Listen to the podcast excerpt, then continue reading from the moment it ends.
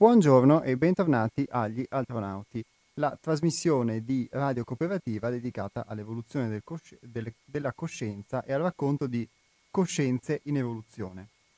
Qui ai microfoni di Radio Cooperativa c'è il gruppo Altrove, in particolare la mia voce è la voce di Yapos, che ormai molti di voi conosceranno se sono ascoltatori di questa trasmissione, e qui con me come ospite c'è Anja. Buongiorno a tutti. Buongiorno Anja, grazie di essere qui con noi. Oggi parleremo di un argomento che possiamo definire esistenziale, possiamo definire filosofico, oppure possiamo anche non definirlo, ed è la dualità, ovvero una condizione che ci appartiene o quantomeno. Poniamo un punto di domanda e poi starà a voi valutare anche se ci appartiene o meno, ed è appunto la dualità, il dualismo, quella condizione che ci fa vivere spesso degli opposti, addirittura all'interno di noi stessi o al di fuori di noi, e che spesso possono anche sembrarci inconciliabili. Come sapete, questa trasmissione è dedicata a quella che definiamo evoluzione della coscienza. Per evoluzione della coscienza non si intende qualcosa di strano o di molto astratto, ma si intende qualcosa di meramente materiale, ossia anche i cambiamenti che si possono apportare concretamente nella vita, e questo significa evolvere, ed è questo che facciamo come gruppo di lavoro, sia come gruppo stabile di persone che fanno un lavoro su loro stesse in gruppo, sia allargato ad altri che condividono questo percorso e di cui proponiamo un messaggio, un possibile seme anche a voi ascoltatori ed ascoltatrici di Radio Cooperativa.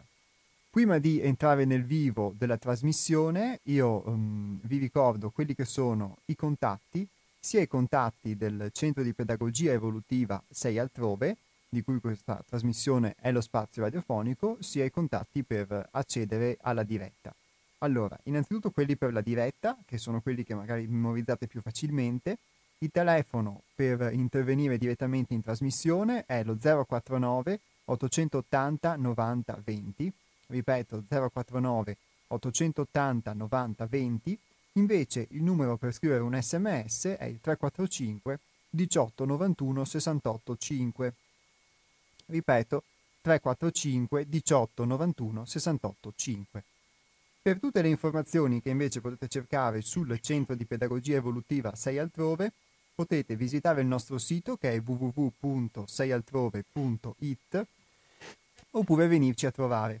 Noi siamo a Luvigliano di Torveglia, ai piedi dei Colli Euganei, vicino a Villa Vescovi, in provincia di Padova. Siamo precisamente in via della Busa 12.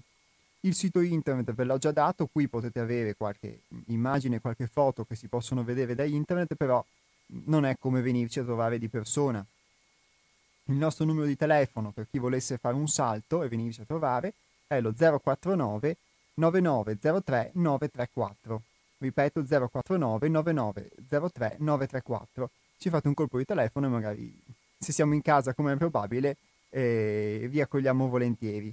E potete anche visitare quindi il nostro centro. È qualcosa che qualcuno di voi ha già fatto anche in diverse occasioni. L'ultima è stata quella di sabato scorso, con la giornata aperta dedicata alla distillazione di un'essenza di rosmarino. Sono venute diverse persone dall'esterno e abbiamo avuto modo quindi non solo di permettere a loro di vedere questo centro e di vedere l'ambiente che lo circonda, perché ve ne parliamo sempre, quindi magari in molti di voi questo ha suscitato curiosità, e anche di vedere poi come funziona la distillazione di rosmarino, ma ci saranno altre occasioni per poterlo venire a vedere, e vi saranno tutte comunicate sempre attraverso questa trasmissione, oltre che attraverso la nostra newsletter a cui potete iscrivervi sempre sul nostro sito che è www.seialtrove.it.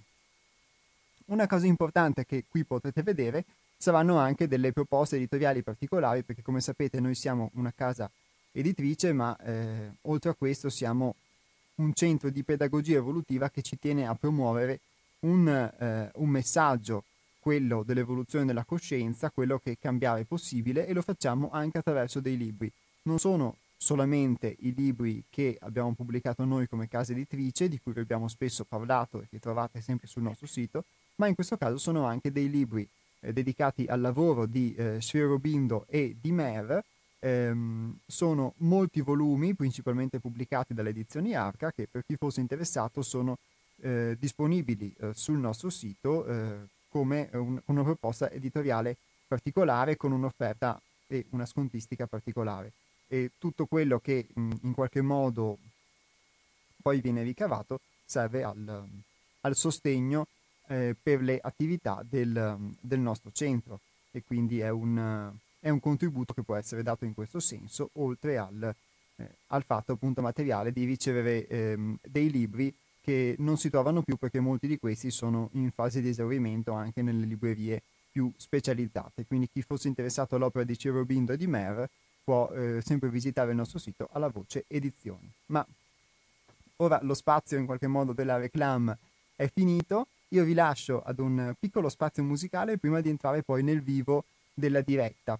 In questa diretta continueremo a leggere un testo che avevamo affrontato la volta scorsa. È un libricino scritto da Eva Pierrakos che si chiama Il mondo del dualismo, e riprenderemo il filo con un argomento che avevamo affrontato la volta scorsa qui in trasmissione con Martina, e si era parlato, si era commentato riguardo la dualità che si ha nei confronti soprattutto della morte, nei confronti del desiderio. Riprendiamo il filo di questo discorso per poter guardare se questa cosa effettivamente ci caratterizza, guardando e leggendo il punto di vista di Eva Pierrakos e cercando di confrontarlo con il nostro e di portarlo nella vita di tutti i giorni.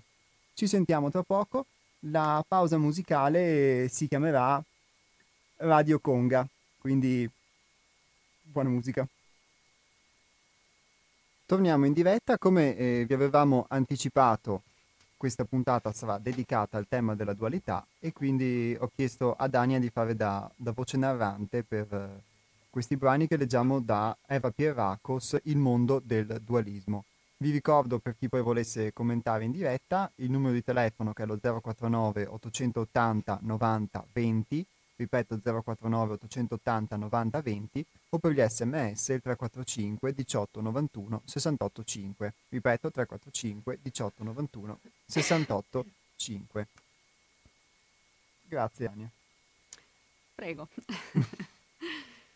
La psicologia moderna ritiene che l'aspirazione ad essere completamente felici provenga dal desiderio di ritornare al ventre materno, dove il feto viveva in uno stato libero da ogni responsabilità, bisogno e preoccupazione. Quanto più l'entità cresce, tanto più deve affrontare la realtà della vita, e perciò la lotta diventa più dura. Ma la più profonda delle aspirazioni dell'uomo va al di là del desiderio di ritornare al ventre della madre. La verità è che nello spirito di tutti voi è impresso il vago ricordo di un altro stato di coscienza, in cui non conoscevate nient'altro che piacere supremo, e nulla che si contrapponesse ad esso. È in vostro potere ricatturare gradualmente questo stato, anche se solo in una certa misura, mentre vi trovate ancora incarnati nel vostro corpo.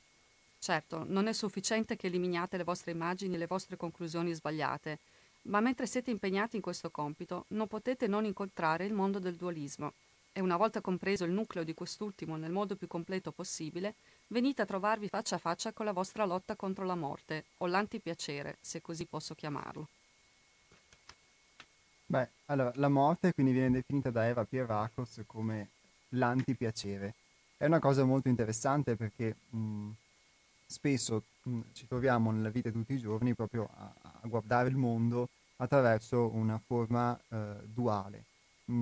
Presso gli incontri che abbiamo fatto, che ha tenuto Hermes, anche presso il nostro centro, che sono stati dedicati a diversi argomenti, tra cui ad esempio anche un seminario che si è svolto, è stato sull'analogia, e abbiamo potuto acquisire delle informazioni che ci sono state utili riguardo a come la nostra mente duale, spesso, che è diversa invece da un tipo invece di pensiero, chiamiamolo così, che guarda le cose in modo più totale e guardandole direttamente alla loro essenza, di come la nostra mente nella sua propria forma di acquisire informazioni e di poi riprodurle sotto forma di pensiero, interpreti la realtà e la riproduca nei suoi pensieri sempre in un modo duale. E abbiamo avuto modo poi io parlo personalmente, ho avuto modo di vedere nella mia esperienza personale come questo sia vero e reale. E duale cosa si intende? Si intende che spesso contrapponiamo ciò che ci piace a ciò che non ci piace, ciò che ci sembra giusto a ciò che ci sembra sbagliato e via così. Quindi abbiamo una forma di dualità che si manifesta ovunque, il bello e il brutto, eccetera. E il caldo e il freddo. E questa forma di dualità molto spesso non ci permette di accedere magari alla vera essenza delle cose, e soprattutto rimanendoci anche molto incagliati, questo poi ho potuto verificare di persona, rimaniamo anche incagliati in un aspetto che può essere legato al piacere o legato al dispiacere, soffriamo quando riceviamo dispiacere, siamo contenti quando riceviamo piacere, e magari questo piacere o questo dispiacere, se andiamo a guardarlo in modo diverso, è legato ad un nostro modo di essere, ad un nostro modo magari di interpretare la realtà che ci fa percepire una determinata esperienza come piacevole, e quindi ce la fa magari ricercare, e percepire un altro tipo di esperienza come magari spiacevole, e quindi poi di conseguenza anche magari sbagliata, eccetera, e ce la fa rifiutare.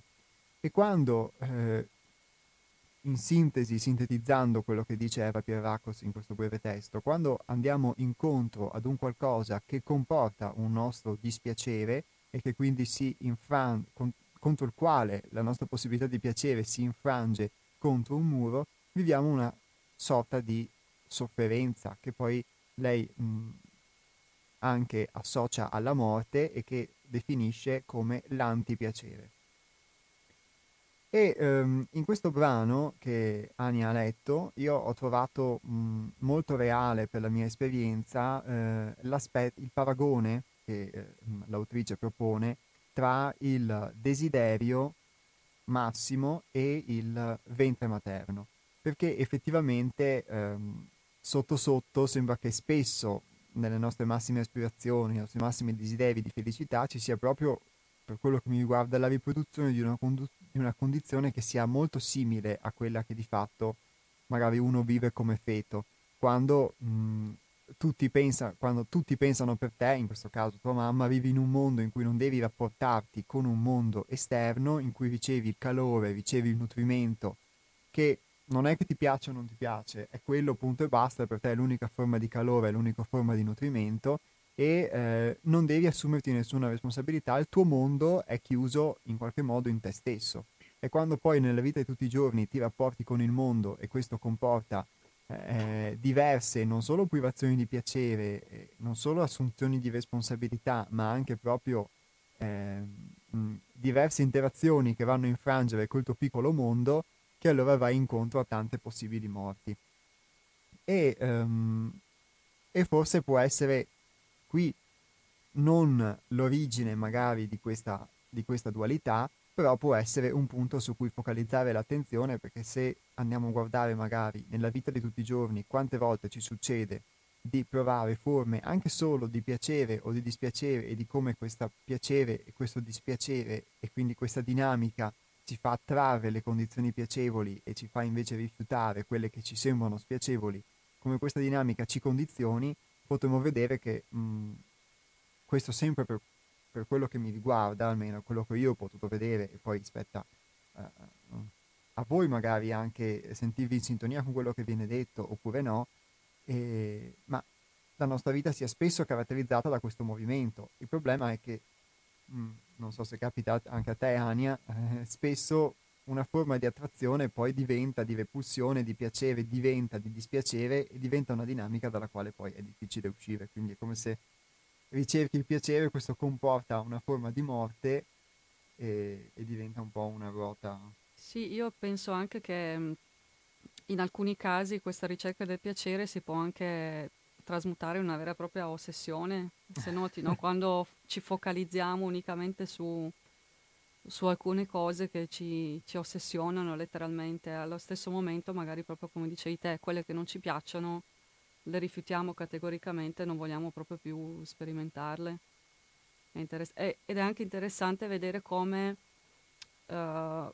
questa sia solamente un'idea che appunto, come dicevi prima te, dipende unicamente da chi sei tu, perché se ad esempio io posso restare 5 ore di fila a disegnare ed è una cosa che mi piace, mi rilassa tantissimo, una persona che detesta il disegno, che non è capace di disegnarlo, se la metti lì 5 ore, cioè diventa un'angoscia, capito? Eh sì. Quindi non è l'oggetto, cioè non è il disegno in sé che è piacevole o spiacevole, è come tu lo vivi in base... Sì. E come tu alla fine la sensazione che ti avviva, poi questa è una cosa che affronteremo anche poi in una seconda parte della trasmissione, è spesso proprio anche come noi ci rapportiamo a un qualcosa che genera in noi proprio anche proprio a livello di percezione magari e di sensorialità un aspetto di piacere oppure no. E poi tu facevi questo esempio del disegno, che in questo caso è una cosa volontaria, nel senso che uno si mette a farlo e gli piace, magari qualcuno si mette a fare qualcos'altro e gli piace di più, eccetera. E è interessante quello che viviamo quando invece gli eventi magari ci capitano e lì possiamo avere una reazione di piacere o di dispiacere che magari ci possono rallegrare la giornata quando ci piacciono, oppure viceversa ci fanno intristire. E diamo spesso il potere magari a qualcosa di esterno di mutare quella che è la nostra condizione. Beh, parlavamo prima in macchina io e te, Iapo, della pioggia, che entrambi in queste giornate, come questo maggio fantastico, continuamente piovoso, ci sentiamo proprio giù, quindi sì. Ti condiziona proprio l'intera giornata, ti passa la voglia di fare qualsiasi cosa, appena esce invece un raggio di sole ti riattivi come un pupazzo molla. E quindi... Sì, a volte magari... Siamo così mutevoli che è anche questo che... E poi, tutto sommato, forse questa è anche una condizione, tutto sommato, più evolutiva magari, la pioggia e il sole, perché almeno si collega con la natura, no? Che è un riflesso di noi. Invece spesso è qualcosa anche di totalmente artificiale, che può darci forme di piacere o di dispiacere. Quindi noi vi stiamo dando questi spunti e poi sta a voi... riflettere o anche semplicemente ascoltare. E quello della morte come antipiacere è un'idea che mi affascina perché la sento molto nella mia esperienza. Direi che a questo punto possiamo proseguire la lettura e in quest'ottica poter affrontare l'argomento che affronta Eva Pierrakos, ovvero i due modi di affrontare la morte. Qui ovviamente lei parla della morte in senso fisico, come in parte avevamo citato la volta scorsa, ma con questa premessa la morte può essere applicata a qualsiasi cosa. E affrontiamo questo argomento quindi con una domanda. La morte è qualcosa che viviamo quando effettivamente andiamo incontro a delle dinamiche che non ci piacciono, che sono dinamiche quindi di tipo emotivo, in questo caso, e che poi di conseguenza diventano la base per i nostri pensieri e per il modo in cui noi pensiamo poi la realtà stessa, quindi come qualcosa che può essere diviso in giusto o sbagliato a seconda che qualcosa ci piaccia o non ci piaccia, ci convenga o non ci convenga, eccetera. E se è relativo questo modo di percepire la realtà e di conseguenza poi di poterne elaborare dei pensieri, la domanda che possiamo farci è: può essere che sia altrettanto relativo anche quindi il nostro modo di vedere la realtà e di conseguenza di pensare, e che quindi spesso magari noi affrontiamo la vita con delle verità che sono magari dei nostri punti di vista che possono derivare anche proprio da aspetti di questo tipo, dalle nostre interpretazioni anche sensoriali a delle forme di piacere o di dispiacere, e crediamo che queste verità, che sono appunto magari dei piccoli punti di vista, siano delle verità assolute? Punto di domanda. Con questo punto di domanda ti chiedo di proseguire la lettura. Come detto prima, due sono i modi principali in cui l'inconscio cerca di fronteggiare la morte, ed entrambi si basano sulla negazione. Il primo attraverso la fuga, il secondo andando deliberatamente verso ciò che più si teme. In entrambi i casi lottate disperatamente contro la morte. La vostra lotta non è meno intensa quando scegliete la morte a causa di una debilitante paura, in uno spirito negativo di debolezza. Cosa del tutto diversa, invece, è accettare la morte in modo sano, da una posizione di forza. Quando uso la parola morte, non mi riferisco solo alla morte fisica, ma a tutti quegli aspetti negativi della vita che si oppongono al bisogno di piacere. In questo senso, il termine morte si riferisce anche alle perdite, ai cambiamenti e a tutto ciò che è sconosciuto e che potrebbe anche essere meglio dello stato in cui ci si trova, ma che, per il fatto stesso di essere ignoto, diventa terrificante. Non c'è essere umano che non muoia molte piccole morti ogni giorno. L'attitudine che nutrite nei confronti della morte in tutti i suoi aspetti determina la vostra capacità di fare esperienza dell'amore. Quanto più questa attitudine è sana, tanto più liberamente l'energia vitale può attraversarvi e tanto più completo e prolungato è il piacere che potete provare. Il primo passo che dovete compiere è di determinare in che misura combattete contro la morte. Dovete prendere coscienza dell'intensità di questa lotta, così come dovete rendervi conto della vostra insopprimibile aspirazione a raggiungere il piacere supremo. Entrambe le cose possono essere molto nascoste. Scoprite quale fra i due modi di affrontare la morte avete scelto, quello di fuggire da essa o quello di buttarvi fra le sue braccia. Entrambi i metodi sono presenti in tutti gli esseri umani, ma uno dei due può essere predominante. Con il secondo tentativo voi sabotate il piacere che potreste avere perché avete troppa paura di perderlo o di non poterlo raggiungere nella misura desiderata. Dite a voi stessi, la morte o la perdita è comunque inevitabile, tanto vale allora farla finita subito. Un esempio estremo di questo è il suicidio. Beh, io sono allora spesso potrei definirmi un suicida in molte mie esperienze perché questo approccio, il secondo approccio, quello della fuga, sì, che citava Eva Pierrakos, è un approccio che io ho visto che spesso utilizzo e proprio di fronte a quella che può essere una impossibilità magari di provare piacere o una paura di provare forme di dispiacere magari che possono essere così grandi che mi fanno magari ritirare dal vivere determinate condizioni o determinate esperienze e quindi in qualche modo per evitare questo dispiacere, questa possibile morte che di fatto se guardiamo spesso magari può essere la morte di un punto di vista, di un'idea o di una parte di noi che magari vuole poter sviluppare un determinato piacere. E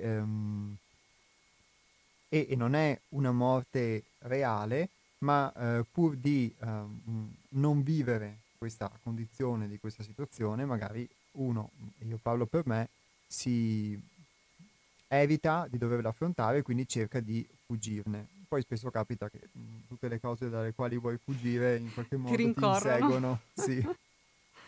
Quindi io mi ci ritrovo e mi definirei un suicida, ecco, di questo tipo. E potrebbe essere molto coraggioso, chi lo sa, invece, l'affrontare questa morte. È vero poi che tendenzialmente io avrei magari questa tendenza, è vero anche che in una dinamica come quella che si sviluppa nel lavoro di gruppo, ho potuto spesso vedere invece proprio il contrario, come molte cose alle quali ero attaccato, poi nel mutarle o nel lasciarle andare si sono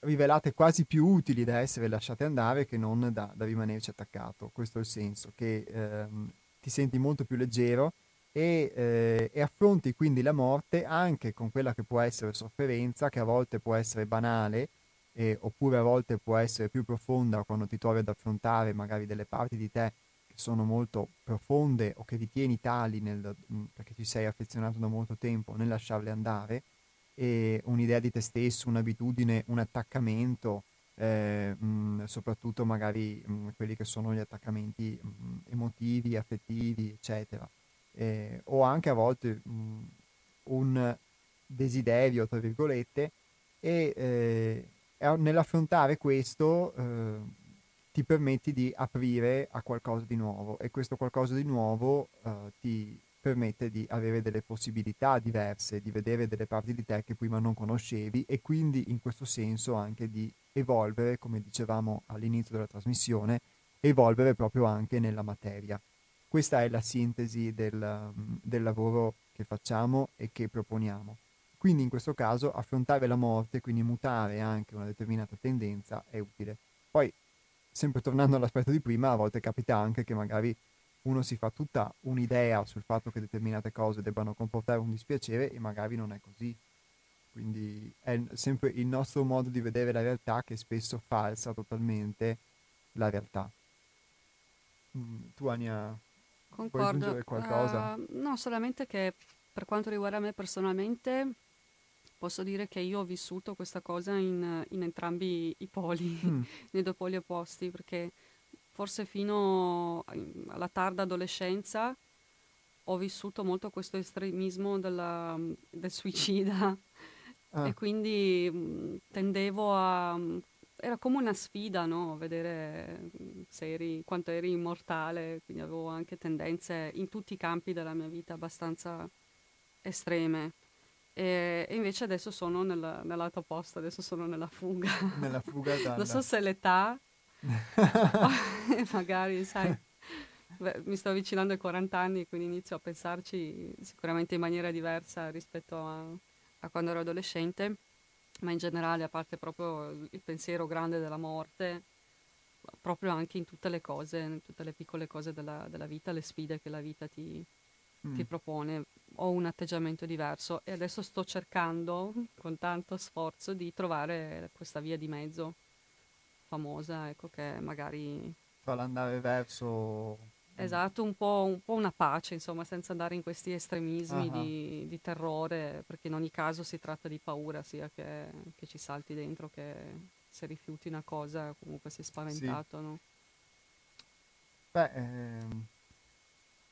in effetti poi ognuno magari è portatore della sua esperienza, ma chi lo sa che magari non potesse essere che adesso stai vivendo il lato opposto di quello che avevi sperimentato. Esatto. In una condizione che diventa poi di polarità, no? Come parlavamo dell'attrazione e poi della repulsione, forse uno è come uno che mangia magari un determinato alimento e poi se ne stufa e poi magari a forza di mangiare troppa carne diventa vegetariano o viceversa. Mi stai raccontando la storia della mia vita, yeah. Beh, allora la sta raccontando Eva Pierrakos, che ci sta aiutando a far emergere questo. Io vi ricordo poi i numeri della diretta per chi fosse interessato a comunicare con noi, ovviamente non è obbligatorio, 049 880 90 20 per telefonare in diretta oppure per mandare un sms, 345 18 91 68 5. Il brano che stiamo leggendo, che qui parla di morte, di desiderio e di piacere, ma fa parte di un libricino che si chiama Il mondo del dualismo. E io direi, Ania, che diamo un po' spazio ad una piccola pausa musicale e torniamo tra poco. Benissimo. Gli Altronauti tornano in diretta e io ridò la parola ad Ania, che stava leggendo un brano di Eva Pierrakos tratto dal libro Il mondo del dualismo, e questo è il nostro argomento di oggi, il dottor Jekyll e il Mr. Hyde, che in pratica vivono dentro ognuno di noi. Molti aspetti della vita civilizzata ostacolano il piacere supremo, che in una certa misura potrebbe essere raggiunto anche sulla Terra. Essi sono una diretta conseguenza del dualismo interiore, che a sua volta deriva dall'incapacità di morire. La vita civilizzata vi pone continuamente davanti all'alternativa tra piacere e dispiacere. Consideriamo ad esempio il lavoro. Non sempre il lavoro che fate è quello che più soddisfa le vostre inclinazioni e più vi permette di realizzare le vostre potenzialità, e pertanto non sempre è per voi fonte di piacere e soddisfazione. Inoltre le condizioni lavorative, con tutti gli obblighi che la caratterizzano, frutto di vari fattori sociali, economici e politici, essi stessi prodotti dal dualismo interiore, rendono la vostra vita una lotta. Questo vi spinge a diventare competitivi, ambiziosi e sempre più dipendenti dal vostro successo esteriore. In realtà gli obblighi che vi vengono imposti sono necessari solo all'interno del quadro di riferimento del vostro presente stile di vita. Il principio di realtà che in questo modo sviluppate è in completo contrasto con il vostro desiderio di essere felici e con la possibilità di realizzarlo. I problemi interiori individuali, considerati collettivamente, hanno prodotto una civiltà che rende la vita inutilmente difficile. Non dovreste dare per scontata la spiacevole realtà in cui vivete. Essa non è l'unica possibile e non è inevitabile, in quanto è una manifestazione collettiva del dualismo interiore. Quando una persona comincia ad affrontare questo problema, dà il suo contributo alla trasformazione del mondo, in modo sottile, ma non per questo meno decisivo. Focalizzandovi su questo problema dentro di voi, potete affrontare il vostro dualismo interiore in modo costruttivo e contemporaneamente contribuire a cambiare il troppo severo principio di realtà collettivo. Caspita, allora qui il gioco si fa serio, in pratica. Quindi la dualità che viviamo all'esterno, secondo Eva Pierrakos, è un riflesso della dualità interiore. Questa cosa mi sento di condividerla non solo perché poi l'abbiamo espressa più volte nel corso della trasmissione, ma anche perché credo sia una esperienza quotidiana della maggior parte di noi, quello di vivere magari delle forme di conflitto tra ciò che in questo caso aspiriamo o desideriamo e ciò che la realtà, in questo caso anche di un sistema, nel senso di una società organizzata, magari ci impone di fare, che può essere banalmente, ma non troppo, l'esempio magari del lavoro. Viviamo in un mondo in cui siamo costretti a lavorare, ma non tutti fanno un lavoro che magari gli piace, anzi forse la maggior parte delle persone fa lavori solamente per sopravvivere, che magari se li fa piacere per una determinata motivazione, che è quello che gli permettono, questi lavori gli permettono di vivere, e quindi magari sopporta determinate cose che senza questa condizione magari non dovrebbe sopportare. Questo è un esempio, poi ce ne sono molti altri magari di sensi del dovere o anche di avere tutta una serie di adempimenti, tutta una serie di obblighi che questo penso che lo sappia bene anche tu, forse anche meglio di me, perché hai anche qualche esperienza in più di me, che ti costringono a fare qualcosa che magari non vorresti fare. Quindi qui parliamo di una realtà esteriore. Una realtà esteriore dove sembra manifestarsi quindi quella stessa condizione che noi viviamo all'esterno.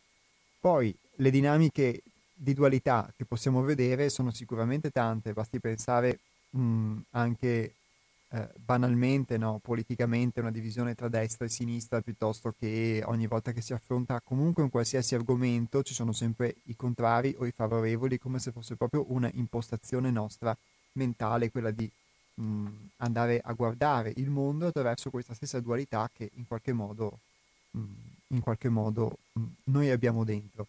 La cosa che mi colpisce di più e che condivido di questo brano è quando dice che la realtà non è l'unica possibile, e mi viene da pensare che sia però solamente a volte, accettando anche la necessità di questo scontro, di questa frizione tra ciò che siamo in qualche modo e ciò che siamo costretti o che ci sentiamo costretti magari talvolta a vivere all'esterno, e solo accettando questa frizione che talvolta si riesce poi a essere consapevoli di questa e poter mettere qualche base per lavorare, per poterla superare, perché talvolta magari per mia esperienza personale ci identifichiamo, ci immergiamo talmente tanto in un mondo con tutte quelle che sono tutto quello che è il suo sistema di adempimenti, di regole, di condizioni, di modelli che magari a volte non sono necessariamente delle leggi scritte, sono anche un conformarsi ad un modo di essere, ad un modo di fare che ci viene trasmesso, che riteniamo giusto, che riteniamo utile, e ci identifichiamo, ci immergiamo talmente tanto in questa cosa che poi assumiamo questa maschera e talvolta, anzi spesso, è proprio da questa maschera che siamo in un percorso di conoscenza di sé e quindi di evoluzione, di autoperfezionamento, di miglioramento, siamo chiamati pian pianino a togliere sempre di più in qualche sprazzo in cui ci si permette di non essere quella maschera o di vedere che quella maschera magari ne nasconde anche molte altre, come vedremo più avanti. Ed è interessante questa cosa che propone la Pierrakos, soprattutto del principio di realtà, come un qualcosa che si contrappone invece al possibile piacere supremo, che ritornando a quello che dicevamo prima, mi sembra di aver capito che da quello che scrive Eva Pierrakos il massimo piacere supremo sia il portare in qualche modo la materia sotto forme diverse, quella condizione di piacere di cui lei parlava all'inizio della nostra lettura.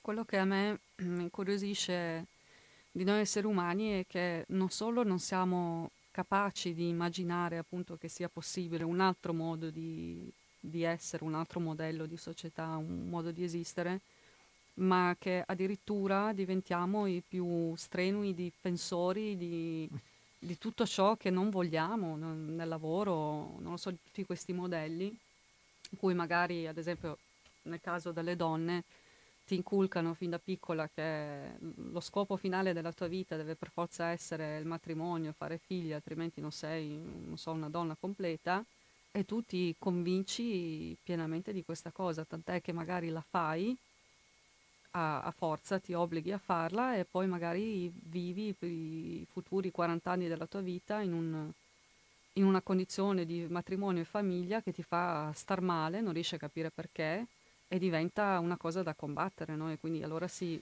vedono quelle situazioni di famiglie disastrate dove nessuno è felice, però bisogna stare per forza in quella condizione, capito? E penso che viviamo tantissime cose in quella maniera. Caspita. Sì, forse c'è proprio diciamo, possiamo chiamarlo così magari, un richiamo dentro di noi ad un determinato modello che noi pensiamo essere nostro, ma che in realtà ci proviene da tutto quello che poi possiamo definire in molti modi, no? Modelli, forme pensiero sociali, condizioni, diciamo, di trasmissioni transgenerazionali, possiamo chiamarli in molti modi, perché sono molte poi le scienze anche che... hanno lavorato, o le forme di conoscenza che hanno affrontato questo argomento, ma poi di fatto è quando ti trovi a doverle vivere che, almeno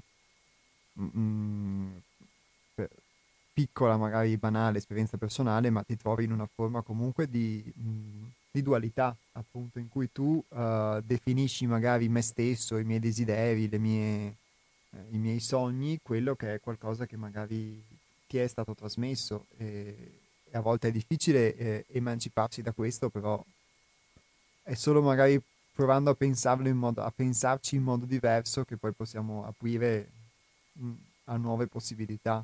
Questo è il messaggio che... Esatto, perché in verità tu magari non lo sai che cosa vorresti veramente. Questo, sì. Cioè, non hai detto che quel modello lì sia sbagliato, però magari è sbagliato per te come individuo. Sì. Però no, tu non lo sai, perché in verità non te lo sei mai chiesto profondamente se è davvero una cosa tua o se arriva da qualcos'altro, dall'esterno, da un'imposizione o da un'accettazione semplicemente, perché è ovvio che lo diamo per scontato che è così e basta. Sì, e ti ci adegui, alla fine diventa quella che è la tua vita, i miei sogni, i miei desideri, eccetera. Abbiamo spaventato con questi discorsi l'ascoltatore e ascoltatrice di prima, che in realtà non ha più provato a chiamare, però i numeri ormai ve li abbiamo dati e li conoscete a memoria, quindi in caso voleste noi siamo qui. E direi che possiamo continuare a leggere e a parlare di desideri immaturi, perché questo ci permetterà poi di ricollegarci alla seconda parte della trasmissione. È giunto ora il momento di parlare di un altro conflitto, fonte per voi di grande confusione. Nel corso del vostro lavoro su voi stessi avete probabilmente preso coscienza di quanto... Eccolo qua. Vediamo se è il nostro uomo o la nostra donna. Pronto? Sì, pronto, donna, sono Gilda. Ciao ragazzi, è molto interessante. Buongiorno. Gilda, molto interessante, ho la capito vostra bene. Trasmissione, anche tutto bene, il mega porta via 5 denti, figurati quanto ben va bene. Mi sento una vecchia sdentata, veramente, cioè, vabbè. Comunque ci cavalco sopra e cerco di non farne un dramma. Allora, volevo dirvi una cosa, cioè, molto interessante quello che dite, anche sulla morte, veramente cose che... sono perle di saggezza da ascoltare, da tenersi dentro. Ma c'è una cosa che io soffro tantissimo, mi intriga e ne soffro tanto. Ve lo dico, l'ho già detto in trasmissione parecchio tempo fa, ma ci tengo anche a ripeterlo. Ci sono degli stereotipi nel linguaggio che mi danno molto fastidio, uno dei quali, forse l'unico che mi dà fastidio, è la frase minima fare figli. Fare figli. È di una, non so, di una pochezza, di una materialità, unica. Cioè,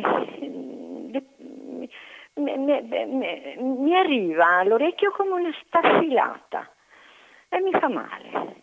Una volta si diceva avere figli. Avere figli. È vero. Il figlio è un dono. È un dono e c'è anche la partecipazione di Dio, insomma, del creatore nell'azione della madre che aspetta un figlio e che lo concepisce. Quindi sto fare figli mi fa pensare ai conigli, metosi, veramente, faccio anche la rima. Comunque vi saluto. Vi faccio tanti complimenti, vi ringrazio, signora. Buona vita a tutti e due. Grazie Gilda, buona giornata. Beh, direi che forse già il fatto che Gilda abbia visto come stonata questa modalità espressiva vuol dire che dentro di lei c'è un sentire che è già diverso magari rispetto alla massa. È molto, molto interessante quello che ha detto, infatti, ed è vero. E penso che in parte vada di pari passo con quello che sta diventando anche la nostra società in questo fare figli, con questi uteri in affitto, questa cosa che sta diventando sempre più meccanica, artificiale rispetto a quello che diceva la signora, che poi in verità è un dono che ricevi. Caspita, sì, forse anche l'aspetto, mi permetto magari di stuzzicare questa cosa, che fare figli sicuramente richiama questa forma di produttività che dicevi tu, però anche magari avere, se guardiamo bene, forse l'avere era un livello più umano rispetto al fare figli, però anche l'avere magari presuppone che poi il figlio sia tuo, nel senso che presuppone un determinato legame che è sicuramente bello, ma che poi spesso diventa un legame. Appunto. È vero. Possiamo coniare un nuovo termine quando si fanno i figli Yapo? Io propongo riceverli in prestito. Che ne dici? Bello questo, sì, perché effettivamente se li ricevi in dono sembra comunque che sia qualcosa. Invece riceverli in prestito, quindi vuol dire che poi li devi restituire. Poi li devi restituire alla vita. E... Caspita, beh, è vero, è una bella idea questa. Beh, quindi Gilda o chi altro foste in ascolto potete anche voi rispondere e dare dei suggerimenti pratici. Beh, che dire, fa parte forse anche a volte questo dei desideri immaturi magari, pensare che le cose possano rimanere come sono nel caso del mantenere dei legami, o forse anche nel caso... Pronto? Sì, sono Gianni. Buongiorno Gianni. Buongiorno. Ecco, io volevo riferirmi a una frase che ho sentito prima, fare figli. Sì. Ecco, allora io vorrei sottolineare che c'è anche di peggio, che è quello che stanno proponendo attualmente un po' tutti, cioè importare figli perché ne abbiamo bisogno. E con questo ho detto tutto. In che senso? Può spiegare meglio questo? Tutti quelli che ci stanno bombardando con il fatto che c'è poca natalità e che noi qui in Europa avremo bisogno in futuro di nuove leve, diciamo, giovani, si traduce nel fatto di importare figli. Tutto qui. Va bene. Secondo me questa cosa qua è aberrante. Grazie Gianni. Prego, grazie ciao. Mille. Buona giornata. Ciao.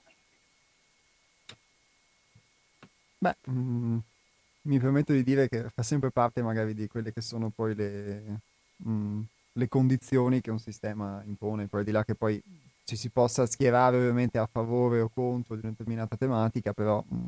Bisogna vedere le motivazioni anche dietro a queste scelte. Non mi addentro perché non sono in grado di spiegarle né di dare un'opinione mia, ecco. Infatti, beh, rimaniamo sul fatto che che i figli sono un dono, o che forse sono un prestito, come dicevi tu, poi che in qualche modo ci siano dei condizionamenti sociali, no? Che ci spingono a farli, tra virgolette, o piuttosto che importarli, piuttosto che a sentirci comunque adeguati solo in una determinata condizione rimane un condizionamento. Quindi in realtà a volte magari può essere che liberarsi da un desiderio, se non ci appartiene realmente, può essere effettivamente liberatorio. Chi lo sa? Punto di domanda. Esatto. Darei di nuovo la parola ad Eva Pierrakos. Riprendo dall'inizio, così non ci confondiamo le idee. È giunto ora il momento di parlare di un altro conflitto, fonte per voi di gran confusione. Nel corso del vostro lavoro su voi stessi avete probabilmente preso coscienza di quanto è acuto il vostro desiderio di felicità, amore ed appagamento, in altre parole di supremo piacere. Avete scoperto che l'intensità di questo desiderio dipende in buona parte dalla vostra insoddisfazione infantile, che si manifesta ora sotto forma di una specie di bramosia. Avete anche imparato a distinguere fra il desiderio maturo di amare e la pretesa infantile di essere amati. Grazie a questa nuova consapevolezza siete riusciti a liberarvi in una certa misura dell'eccessiva intensità dei vostri desideri. È necessario però che impariate a comprendere anche qual è la radice delle vostre eccessive pretese. Questa radice va ricercata in un vago ricordo impresso nel vostro spirito. Qualcuno potrebbe domandare: se le pretese hanno un'origine spirituale, perché vengono considerate poco sane? Parte della risposta è che è impossibile soddisfare tali eccessive aspettative sulla Terra, visto il tipo di realtà che l'umanità ha qui creato. Né basta dire che le pretese infantili sono unilaterali, mentre l'amore maturo è disposto a dare nella stessa misura in cui desidera ricevere. Nell'adulto le pretese infantili si mescolano con la capacità matura di amare, così che l'individuo continua a giustificarsi dicendo: se ricevessi quell'amore perfetto che desidero, anch'io sarei disposto a dare tutto il mio amore. Tutto questo è vero, ma la risposta va cercata ancora più in profondità. E noi vi lasciamo cercarla per quanto mi riguarda. Io non ho niente da aggiungere a quello che tu hai letto, Anja. Non so se tu hai qualche considerazione da fare in merito magari a questo aspetto della pretesa, che poi è un argomento a parte. In una puntata avevamo cercato di affrontarlo, sicuramente lo recupereremo, però è qualcosa che nella mia esperienza ho visto mi caratterizza molto e posso definirmi emotivamente immaturo, e per quanto con tutte le difficoltà poi quando vivo questa magari immaturità a doverla accettare e a doverla affrontare. E bambino immaturo è quello che... per cui il desiderio diventa una pretesa o che ha una pretesa nei confronti della vita che poi riflette o trasla anche negli altri. Quindi non solo magari la pretesa di essere amato, ma la pretesa che il mondo ti debba qualcosa, di essere nutrito, di essere accudito, eccetera, eccetera. E di fatto è sempre questa una forma di pretesa. C'è il capitolo dopo di questo libro, che però affronteremo la prossima volta, quindi fra 2 venerdì, che è l'elemento tempo. Vi anticipo che Eva Pierrakos suggerisce che tra realizzazione dei nostri desideri o meno e il desiderio stesso quando lo concepiamo, o a volte anche il contrario, magari il timore, la paura, c'è un elemento fondamentale che è il tempo. Ed è un elemento con cui facciamo i conti nella vita di tutti i giorni, ma è un elemento con cui facciamo i conti anche nella dinamica di un lavoro su noi stessi, perché un lavoro su se stessi, per quella che è la mia esperienza maturata in questo tempo, richiede del tempo. Del tempo significa magari del sacrificio, dello spazio, della dedizione, saper dare energia magari anche al proposito stesso di pensarsi in modo diverso, di poter accettare di essere diversi o di mettere da parte delle parti di sé che non si vorrebbero mettere da parte.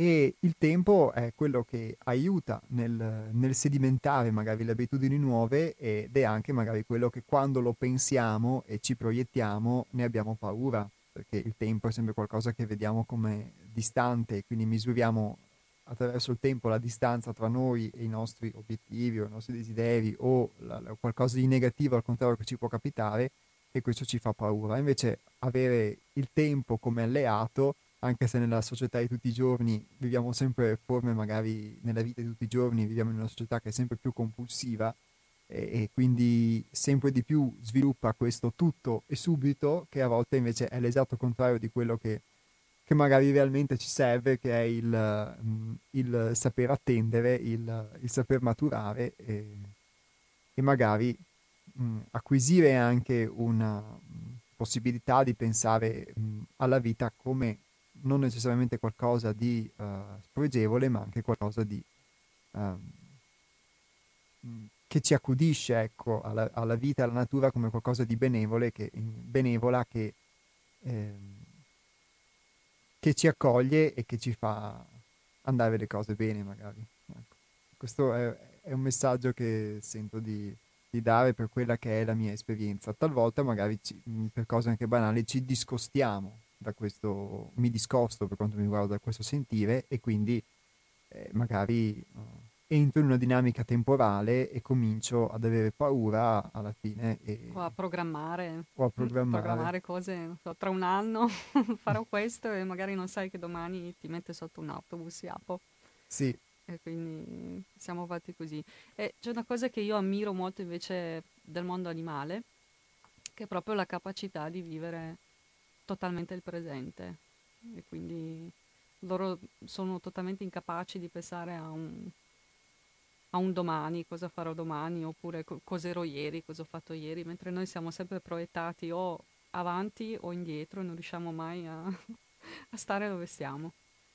Ah sì, in effetti questo è vero, e quindi sotto certi aspetti magari dovremmo tornare animali, non nel senso istintivo, esatto, ma nel senso di imparare da loro quello che serve imparare. Invece magari tante volte viviamo una condizione animale, nel senso che siamo solamente istintivi, in preda magari alla paura o ad altri istinti, alla rabbia eccetera, e però non ce ne accorgiamo, e in per di più con la nostra mente viviamo magari il tempo, e quindi siamo, caos totale. Sì, finiamo in condizioni di caos. Io direi che per oggi Eva Pierrakos ci è stata di aiuto. Se avete qualche suggerimento, qualche informazione, qualche richiesta, non solo vi ricordo che questa puntata andrà in replica mercoledì 22, quindi chi volesse avrà la possibilità di riascoltare questi brani che abbiamo letto mercoledì 22, sempre su Radio Cooperativa, quindi 92.7 MHz, però con un orario diverso, dalle 15.20 alle 16.50, quindi nel pomeriggio, ripeto, dalle 15.20 alle 16.50 mercoledì 22 maggio andrà in replica. Oppure potete scriverci a info@seialtrove.it, ripeto, info@seialtrove.it. Il podcast poi lo potete trovare di questa trasmissione anche sul sito di Radio Cooperativa, che è radiocooperativa.org, o sul nostro sito, che è www.seialtrove.it. Ma io vi sto dando i contatti non perché la trasmissione finisce, ma per invogliarvi, in caso aveste voglia poi di riascoltare questo brano, a poterlo fare. Il libro da cui è tratto si chiama Il mondo del dualismo di Eva Pierrakos, delle edizioni Crisalide, e lo riprenderemo in mano anche per la prossima puntata, invece di venerdì 31 maggio. Ma gli Altronauti restano con voi, una breve pausa musicale e poi accoglieremo una telefonata. Pronto? Francesco da Venezia, buongiorno. Buongiorno Francesco. Vorrei leggervi una paginetta e mezza di un estratto che ho qui sott'occhio, che si chiama Essere e Divenire. Nessun altro se non voi stessi. Vedete, noi vogliamo recarvi conforto, dipingere a fosche tinte il vostro avvenire, vogliamo richiamarvi alle vostre responsabilità, a una critica costruttiva, non depressiva e fine a se stesso.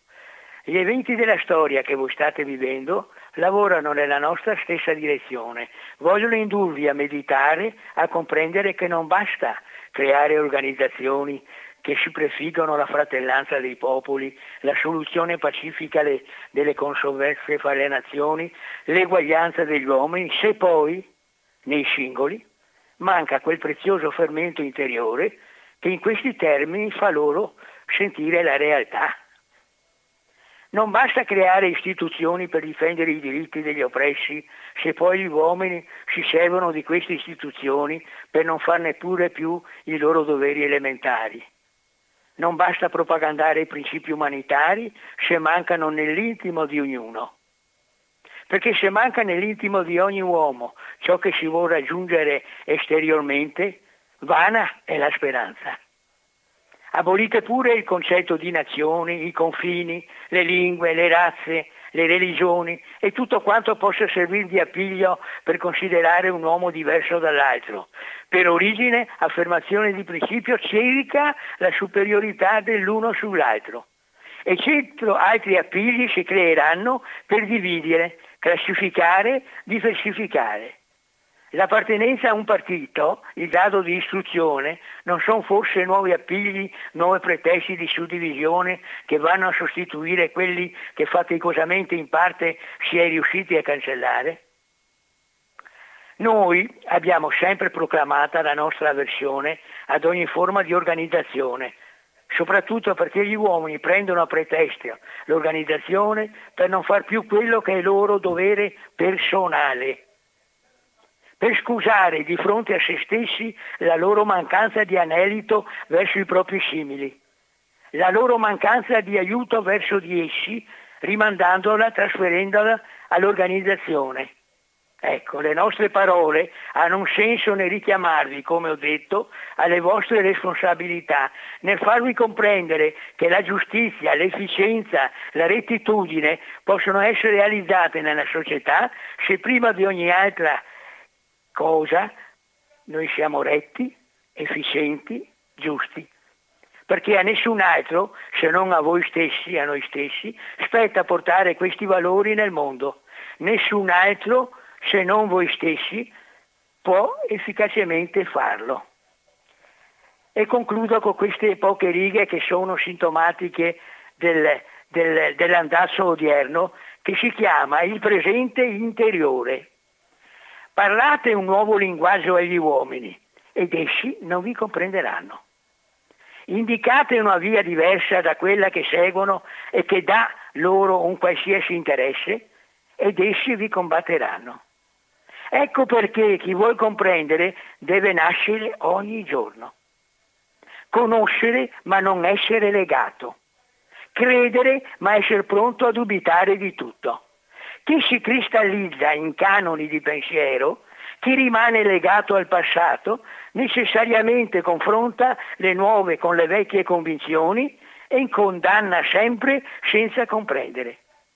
Vede la realtà chi è assolutamente libero. Non ho niente da aggiungere, che poi un pensiero, diciamo, di speranza e di ottimismo, perché ne stanno succedendo in tutto il mondo di cotte e di crude.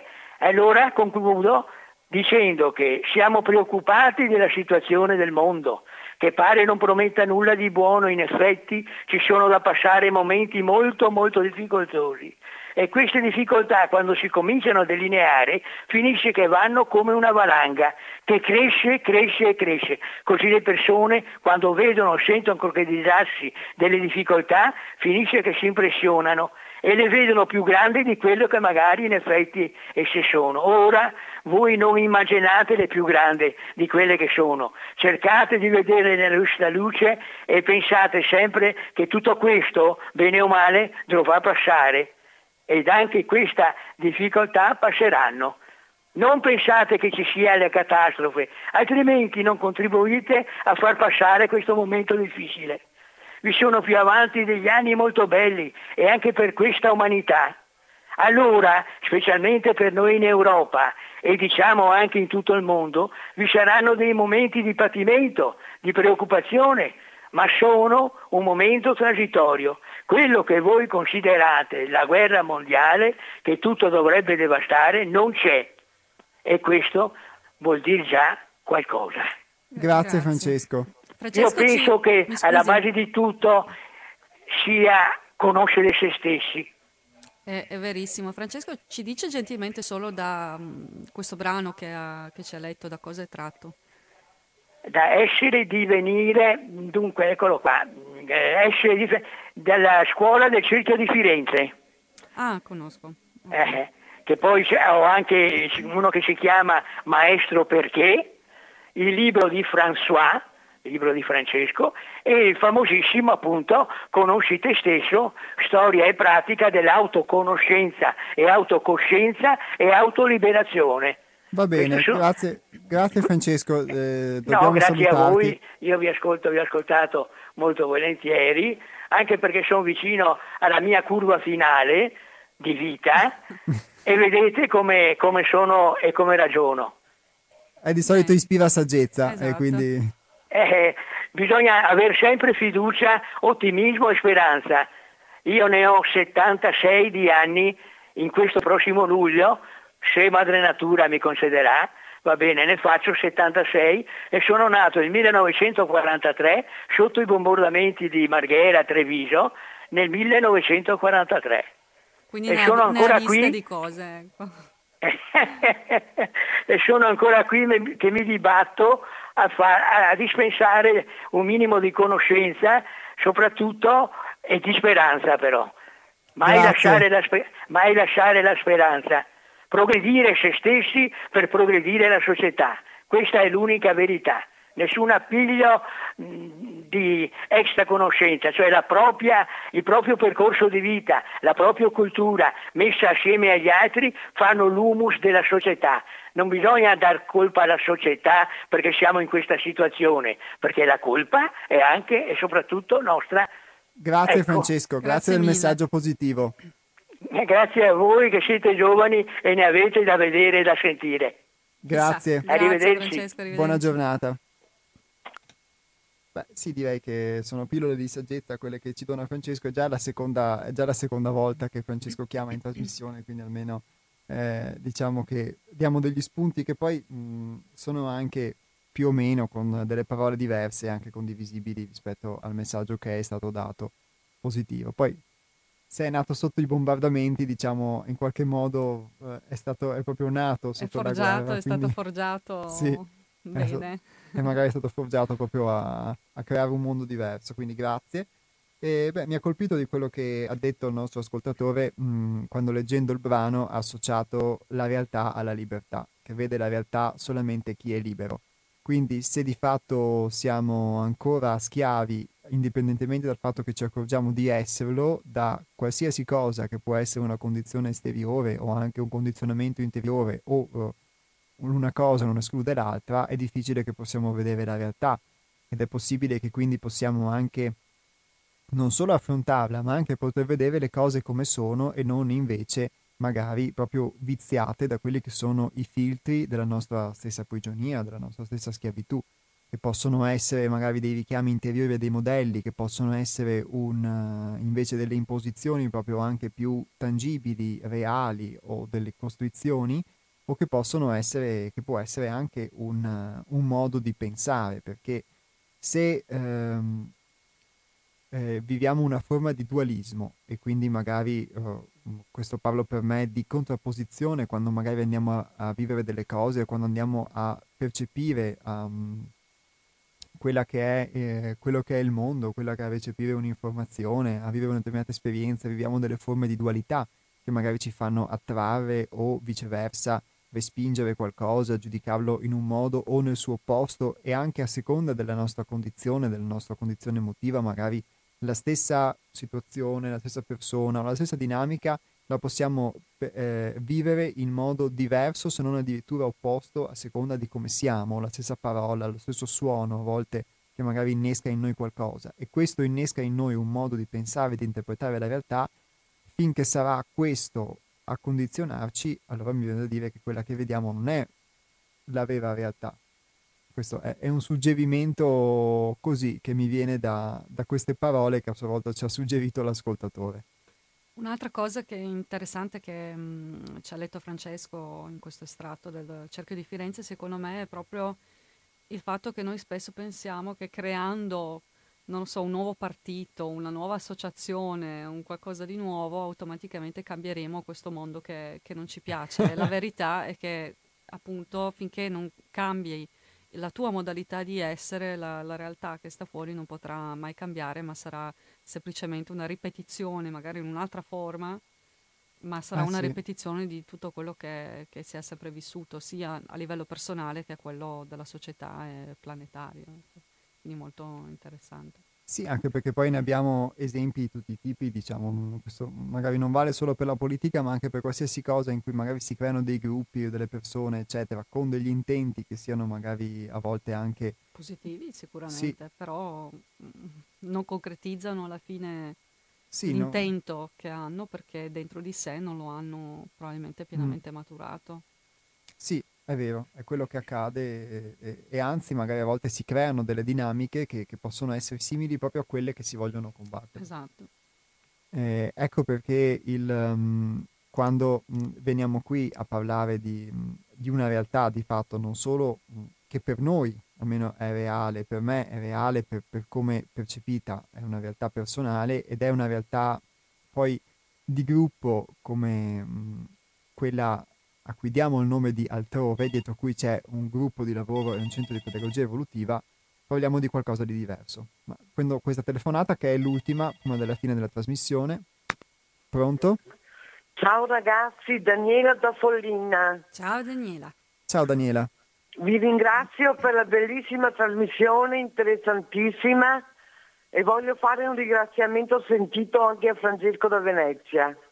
Lo ringraziamo tutti, che è stato molto... Grazie a te Daniela. È stato prezioso, prezioso come al solito, è un piacere sentirlo, incredibile. Grazie. È un piacere sentire voi ragazzi, complimenti. Beh, grazie, e oltre ai complimenti che riceviamo volentieri, c'è qualcosa che in particolare ti ha colpito, magari che vuoi dire in 2 minuti di quello che abbiamo affrontato, di quello di cui abbiamo parlato? Mi ha colpito il fatto che... La morte fa paura, però è anche un percorso di vita e dopo la morte c'è la rinascita. Io lo vedo così. Grazie. Grazie. Nell'aldilà c'è la rinascita. La vedo così. Grazie Daniela. Quindi la morte non mi fa paura più di tanto. Benissimo. Bene, è un bel messaggio. La mia fede mi fa... sperare nel meglio anche dopo, insomma, ecco. Ok, grazie Daniela. Grazie del tuo ascolto. Voi. Alla prossima. Ragazzi. Ciao. Ciao. Beh, oggi abbiamo avuto un boom di telefonate, Ania, quindi direi che la trasmissione è riuscita a dare qualche seme. Poi ognuno coglie anche in virtù anche di quello che magari lo colpisce di più rispetto a qualcosa, magari rispetto anche a quello che vive. Io direi di dare un po' di fiato alla... Tornano in diretta gli Altronauti per pochi minuti, il tempo di fare un po' il punto e di salutarvi. Vi dicevo già prima che la trasmissione andrà in replica mercoledì 22 dalle 15:20 alle 16:50, e che potrete poi riascoltare già dei prossimi giorni il podcast di questa trasmissione sul sito di Radio Cooperativa, che è radiocooperativa.org, e sul nostro sito che è www.seialtrove.it. Per il resto noi ci risentiamo venerdì 31 maggio, sempre dalle 12 alle 13:30. Continueremo a parlare di dualità con argomentazioni diverse e affronteremo anche l'argomento del tempo, come è stato introdotto da Eva Pierrakos. Io ringrazio Radio Cooperativa di questo spazio, ringrazio tutti gli ascoltatori e le ascoltatrici, sia quelli che hanno partecipato e dato il loro contributo, sia coloro che hanno ascoltato silenziosamente, e ringrazio in particolare poi il gruppo Altrove di cui faccio parte e Hermes, che contribuiscono costantemente e contribuiamo costantemente a fare un qualcosa di diverso, e fare e diverso sono due parole che sono utili soprattutto quando sono realizzate. E ringrazio Anja, che è stata ospite e che ha contribuito a dare colore e voce alla trasmissione. Grazie al gruppo Altrove per avermi invitato e dato questa occasione di parlare di un tema tra l'altro molto sentito.